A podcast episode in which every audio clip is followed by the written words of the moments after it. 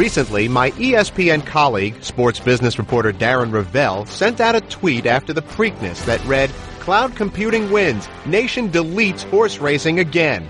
Ouch, babe. But frankly, I'm grateful he did that because it gives us a reason to take a big picture view of where this sport is and what it needs to do to improve. Darren Rovell and Gary West take the sports temperature on an eye-opening edition of In the Gate. They're in the gate. They're in the gate. In the gate. They're in the gate. It's a head bobbing finish.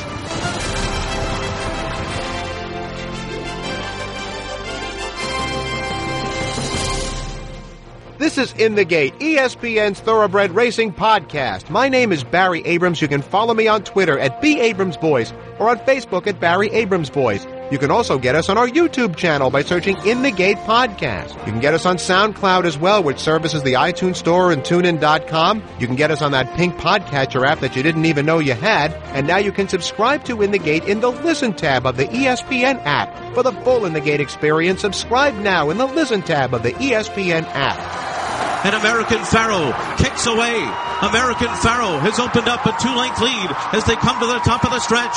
And Frosted has moved up into second. And they're into the stretch. And American Pharoah makes his run for glory as they come into the final furlong. Frosted is second with one eighth of a mile to go. American Pharoah's got a two-length lead. Frosted is all out at the 16th pole. And here it is. The 37 year wait is over. American Pharoah is finally the one.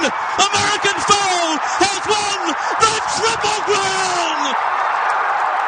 This Triple Crown season didn't produce a moment like that one, as not only did we wind up with three Triple Crown race winners, but neither the Kentucky Derby champ, Always Dreaming, nor the Preakness champ, Cloud Computing, even showed up for the Belmont.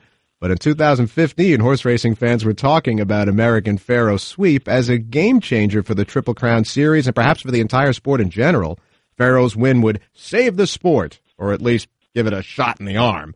I can't honestly say that I was one of those eternal optimists. I thought the longest lasting effect Pharoah might have would be to motivate some people to get involved as owners or in other facets of racing. And I still think that sort of thing has happened. It's just hard to measure how many and who they actually are. I'm sure those stories will come out over time. But after this year's Kentucky Derby, our good friend, ESPN sports business reporter Darren Rovell, tweeted out to his followers this question how did American Pharoah winning the Triple Crown change your enthusiasm for the three races? Note, of course, that Darren kept his focus to just the Triple Crown races, not the sport as a whole. Of the nearly 11,000 people who responded, he's got a pretty good following, 54% said their opinion of the Triple Crown races has not changed. 17% said they were more enthusiastic, and 29% said they care less than they did before because the achievement had finally happened again. Now, horse racing people will, of course, get defensive and dismissive of that poll and say that Darren Rovell is a doomsayer. Don't listen to him. well, Darren Rovell's a smart guy, and I don't just say that because he's sitting right next to me. We'll get to him in a second. He's here because he's got a pretty keen sense of sports business trends, and it would be foolish to brush off his findings, unscientific as they might be. But as is usually the case with these kind of broad topics, there's also a more nuanced way to view where the Triple Crown is, where horse racing in general is two years after American Pharoah. So, along with Darren Rovell, we have the dean of horse racing journalists. Well, after the passing of Joe Hirsch, anyway. Our good friend Gary West is here, and we certainly have the right two people to go with this. So, let's start with Gary. What effect, Gary, either statistical or anecdotal, did you notice following American Pharoah's Triple Crown sweep? Well, I think we have to put that in, in context. Remember where we were in 2015. First of all, in 2014, we had a horrendous year, a horrible Breeders' Cup. If you recall, there was a lot of anticipation leading up to that Breeders' Cup in 2014, but uh, Wise Dan was injured did not run. Palace Malice will take charge. They were injured and retired. And then we had American Pharoah just days before the Breeders' Cup. He was scratched out of the juvenile. Beholder was scratched. And then we had the, the day itself of the Breeders' Cup, which was so unsatisfying. You probably recall the classic where Bayern was the winner after uh, two horses, Bayern and the horse who was inside, wiped out all the horses inside of them, including the favorite, shared belief. So the, the, the sport, in my view, really hit uh, the bottom there in 2014. So it was struggling. And the first three months of 2015, Handle at America's racetracks was down 5% over the previous year. And then suddenly American Pharoah appeared on the scene. And I, I think he inspired many people with his performances. He reminded people that uh, they could access greatness through horse racing, and I think that for the most part is why sports fans go to sports uh, events and watch sports. They want to share in the realization of greatness, if only for a moment. And they hadn't found that in horse racing since Zenyatta. But suddenly, American Pharoah delivered that with his romp in the Preakness, preceded, of course, by his Derby victory, his romp in the Belmont. And he reminded people how great horse racing can be. And by the end of the year, by the end of 2015, horse racing handle was up slightly, about oh, 1.2%, as I recall. And it was up again last year. That's the first time that it has been handle has increased consecutive years since the early years of this century. Because, as we know, it's been falling steadily for a long time. In fact, over the last 20 years, when adjusted for inflation, handles down more than 50%. But the last two years have been positive, and I think although horse racing is shrinking and redefining itself, I do believe that since American Pharoah reminded America what greatness is on the racetrack, uh, the sport has has stabilized, and I think it's ready to uh, move forward again. Well, we'll get to that point that you just made about contraction and retrenchment in a little bit. But Darren, I want to take that poll that you did from a slightly different standpoint. You had tweeted after the Preakness, cloud computing wins, nation deletes horse racing again. Do you think, and it touches on what Gary said before, that even though Pharoah did it two years ago, that there is still an interest in a horse completing the Triple Crown?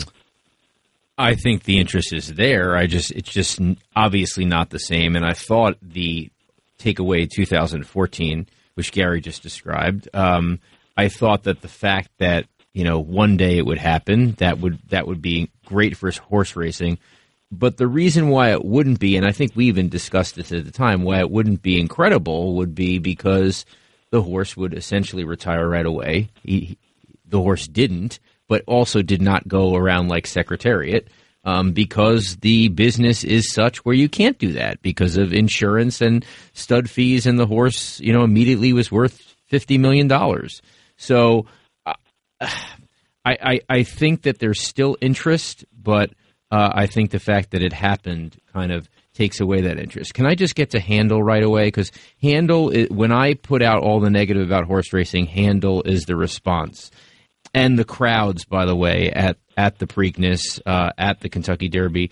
I think horse racing for millennials, for younger people, is a great uh, excuse to be there. It's a great event. I don't want to take credit away from Churchill Downs or Pimlico. They've they've made it some place where you have to be. Um, but even those events are not necessarily about horse racing themselves. And the handle at those races, I would argue, is not about horse racing itself. Wouldn't you also say that uh, an event such as the Super Bowl, and I've covered a Super Bowl, isn't about the football game itself? Yes. Okay. Yes. It's very anticlimactic. All the parties leading up to it. It's, yes. It's really a, a very uninviting event for me. But I, and um, I would, would, I would also say Gary. I would also say Gary. What's interesting to me is if you look at Churchill Downs, and of course, a lot of these uh, racetracks and those that run racetracks and gambling businesses have to report, you know, their earnings. And you know, you see that I think it was around 2007 or eight was the first year that Churchill Downs was less about racing than it was about gambling, and that that hasn't changed. Although what we have seen, which I think is probably in reverse in a weird way, good for horse racing, is all those tracks that went to gambling and slot machines. It's now coming back to bite them. Um, in that it was the original promises that they were created for came true, and now I think people are getting tired of it. So uh, maybe there's more options. Maybe the internet is opening in some states, but uh, that that has has has kind of fallen flat in, in recent years. Well, I would not argue that horse racing could ever return to its glory days when it was um, the second most popular sport only to baseball and the best attended sport in America. That could never happen again, largely because it's a pastoral sport in an industrialized society. As I pointed out before, popular sports reflect the societies and the cultures that produce them, which is why a violent game with specialization is America's most popular sport, football. That said, baseball has retained much of its popularity and success because it has embraced change and it has embraced uh, modern technologies that I think horse racing can also do. But horse racing is much slower to adapt for a variety of reasons. One of them is its leadership, but the other is it is a highly regulated sport, and before it can do anything, it has to get the permission of various commissions and authorities. And and that has bogged horse racing down a great deal. But again, the point I'm trying to make is that since American Pharoah, horse racing has stabilized and it is redefining itself with the help of technology and, and modern media. Uh, and, and I think if anything, it could uh, inch forward a little bit and and achieve a new level of popularity that it hasn't seen in a few years. Uh, give you an example, we've seen um, a contraction of race days in America, uh, and, and and fewer racetracks.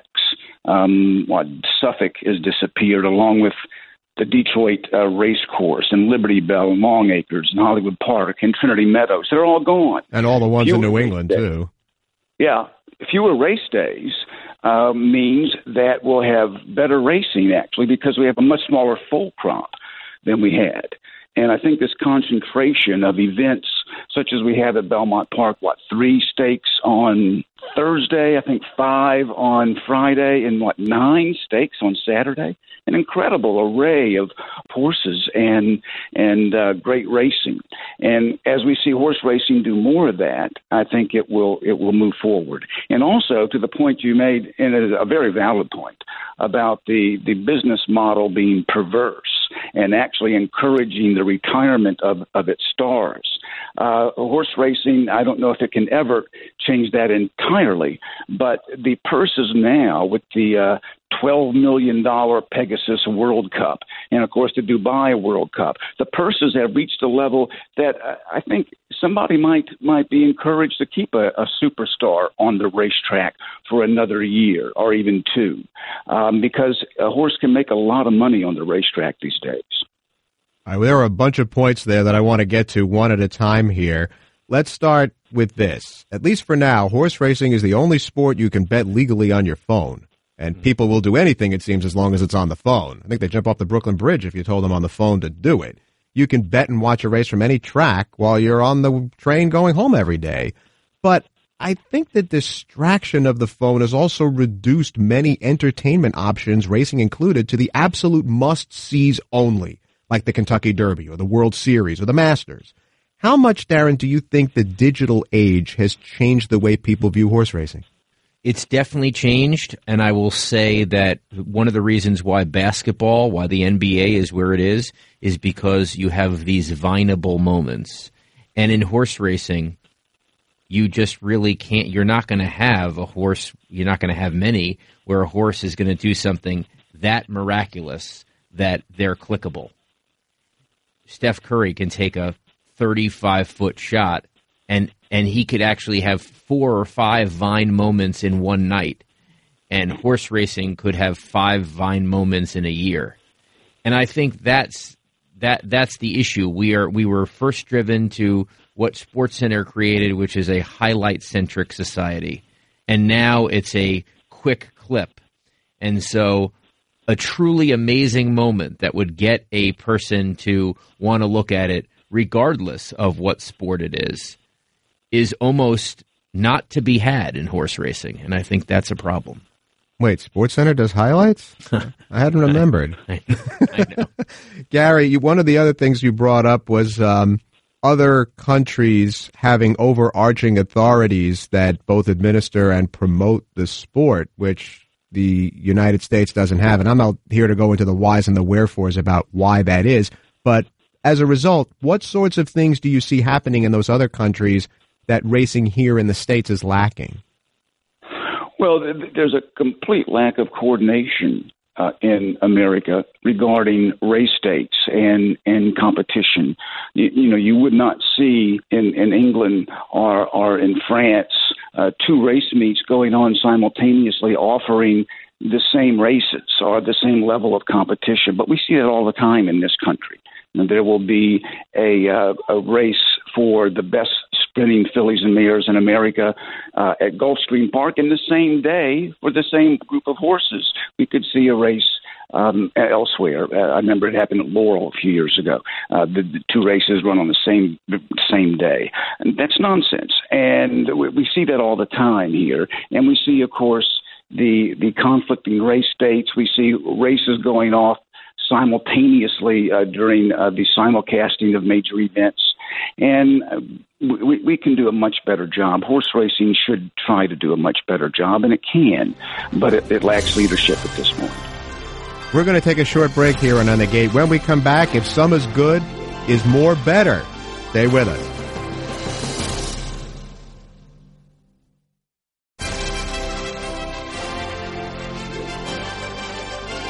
Welcome back to In the Gate. We're going over a treetops view of this sport, spurred on by Darren Rovell in a poll that he did last, uh, right after the Kentucky Derby with his followers about whether the American Pharoah victory in the Triple Crown has kind of lowered interest in the sport or not. And we have Darren here. We have Gary West with us here. What a treat it is to have both of these guys on the same show. This is tremendous. And I want to get back to this, Darren. There's a car company that's using Secretariat to market itself in this day and age in 2017. What takeaway do you have from that? The positive is that um, they're using horse racing. The negative, I guess, is that they're using a horse that has been dead for so many years, right? And and and is it why, why wouldn't they pick something or a theme that is with today?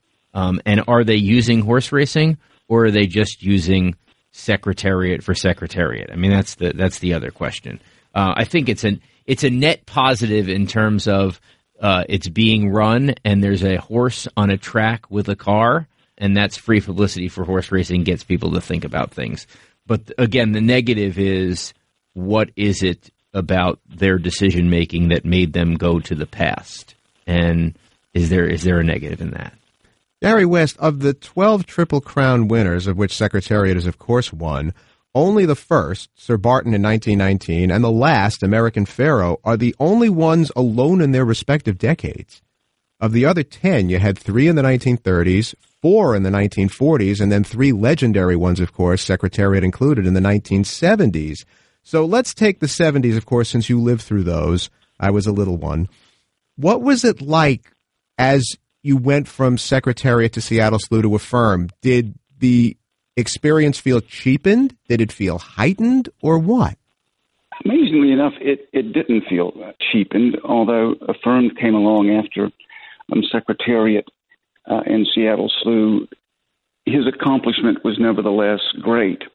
And I, I, I can remember driving all night. I was a teenager, and I drove all night to get to Kentucky on a, I guess, a Wednesday or a Thursday to see Secretariat work because I had heard how great he was, and I'd never seen him with my own eyes. And um, I, I watched him work uh, uh, over the Churchill Downs surface, and and left there just flabbergasted, left there speechless uh, with what I had seen, and was convinced that this was one of the greatest horses ever to set foot on a racetrack, and and he was. And I, I think the appreciation of that greatness and that accomplishment didn't diminish with it reoccurring again and again. It's still a great accomplishment. And I remember being amazed and Affirmed when, when he did it. Because don't forget, before Secretariat, uh, we had, uh, what, 25 years uh, to go back to citation to find a Triple Crown winner. I do think that we'll have another Triple Crown winner uh, in the next um, I'll say the next decade, maybe even the next few years. It's largely a matter of, I think, um, population, horse population. When the Triple Crown winners emerged in the 1970s, uh, horse racing was producing about 20, 24,000 foals per year. It peaked in 1986 with I think 50, 51,000. And, and many people argued, as you'll remember, that we didn't have a Triple Crown winner because the horses weren't good enough. And we need to change the, the format. We need to change the distance. We need to give them more time between races because these horses just aren't good enough. I still think well, that has to happen, was. by the way. the truth was, it wasn't that these horses weren't good enough. It was that we had too many good horses. In 1986, of course, we had Easy Goer and Sunday Silence, either of whom could have been a Triple Crown winner, except for the other. And now the foal crop is back down into the 20s. I think it's leveled out at about 22,500. And, and that is a good number to produce some Triple Crown winners. Uh, and I think we'll see uh, that happen again. We'll see a horse that can be dominant as American Pharoah was and as Arrogate is this year uh, and last year. And I, I thought you made a great point about horse racing lacking those sports center highlight moments. And it does. That's true. I don't know how we can overcome that. I don't know if it's possible. But uh, Arrogate produced some of those. Certainly one when he won the Travers by the length of the stretch. And and those are the kinds of moments of domination that I think uh, will will excite fans. But but you're right, horse racing won't produce the uh, you know the the the Sports Center top ten moments uh, the way other sports can. Uh, but um, there, as you pointed out, you, you can bet on it, and I think that's a a big advantage that you can bet on horse racing over your phone. Well, here's a, one thing. So you don't have Vine moments, all right? But you know, when one episode of The Twilight Zone is shown on TV, a couple of people watch it. But when you put 20 of them together in a marathon, a lot of people watch it. And the same is true when you aggregate a bunch of restaurants in a on a street. You know, one restaurant will draw a few people, a bunch of them will get everybody out of their houses. So if we get a cluster of Triple Crown winners, and Gary said we might, what effect do you think that would have? The funny thing is, I haven't even considered that because I've been so focused on American Pharoah and after. What happens? Hmm. I think how you know with what Gary says, uh, you know, everyone's been in their own boat. I think it depends on the cooperation of everyone in horse racing. They have to be in this together, and they haven't been. Everyone's been fighting for themselves, and I've seen this in you know non-team sports where in, in, in team sports you know you're not a single entity but you're forced to be with each other. There's revenue sharing. There's other things.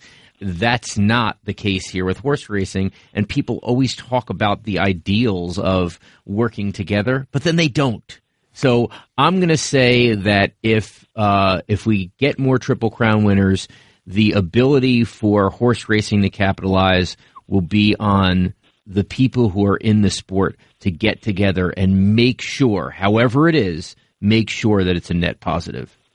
I agree. I agree entirely that, that the future of the sport could depend on cooperation. And if we do have several Triple Crown winners or several superstars uh, coming along over the next decade, and if we can somehow make it lucrative enough for them to continue racing, uh, then it, it, will demand a great deal of cooperation from the uh, sports leaders if if the game is to capitalize on that. There have been moments of cooperation in the past, such as the the one that created the Breeders' Cup. But but you're quite right in that most of the time horse racing is is uh, ripped apart by by conflict and um, controversy and um, disputations that leave everybody with a, a, bitter taste in their mouth. So uh, the, the, sport just needs to needs to get together, and I, I wish I could say I see signs of that, but I don't really. I could do this all day, but I have one more question for each of you. And so, Darren, what do you think is the message that racing people should be sending to both their critical mass of current customers as well as potential new ones? Promoting the sport of racing, a la the results of the Triple Crown, who wins, or the experience of racing, coming out to the track, seeing the horses, the thrill of winning a bet, etc. Both, both. But I think the first part is understanding where you are. NASCAR and horse racing, whenever I put something out on Twitter, and there's a reason why I sometimes do a little elbowing, is because those people get the angriest over things. And I think some of it is a not accepting of the realities. So I would say take real inventory. Look at handle and why that is. Look at crowds and why that is. Don't just say it's good enough or don't just look at one metric.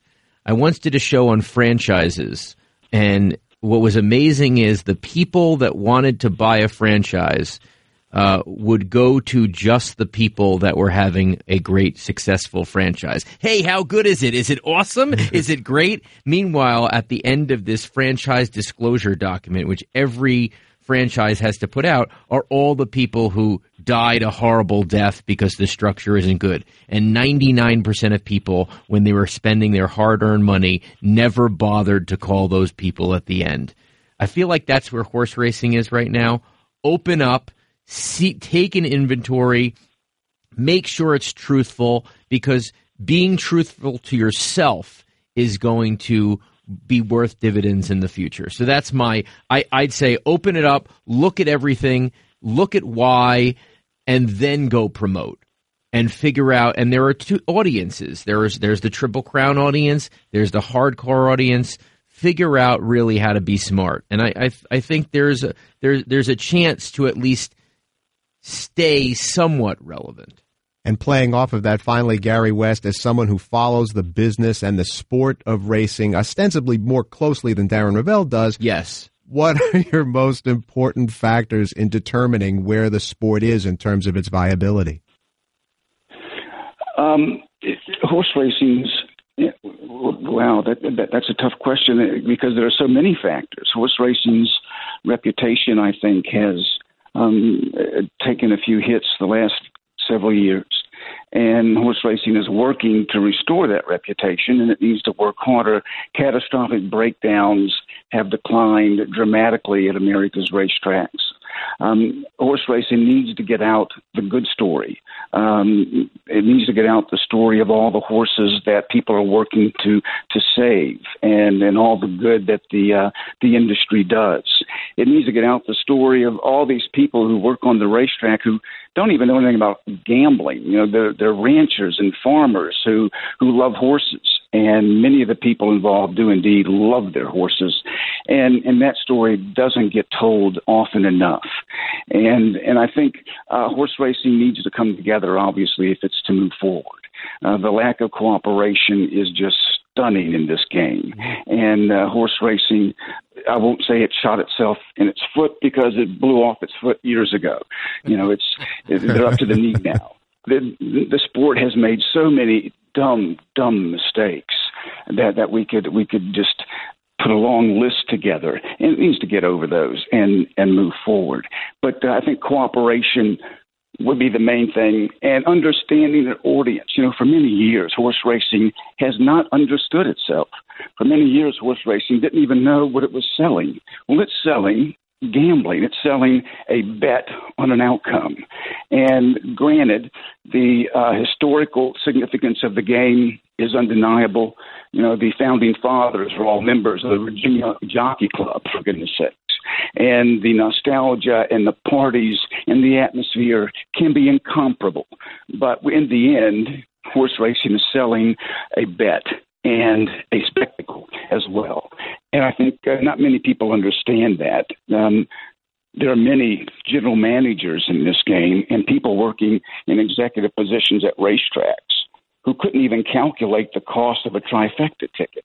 You know, they they don't know anything about their their sport or their their product and nothing about the betters in the grandstand. Horse racing needs to reach out to those people as well. Well, I wouldn't call this three wise men. I'd call it two wise men and a host. But nonetheless, fantastic advice that hopefully the right people will be listening to as well as the general public. Thank you both so, so much for being here. Darren Rovell, Gary West. Thanks, Barry. Darren, Barry, thank you very much. I enjoyed it. And again, our thanks to Darren Rovell and to Gary West.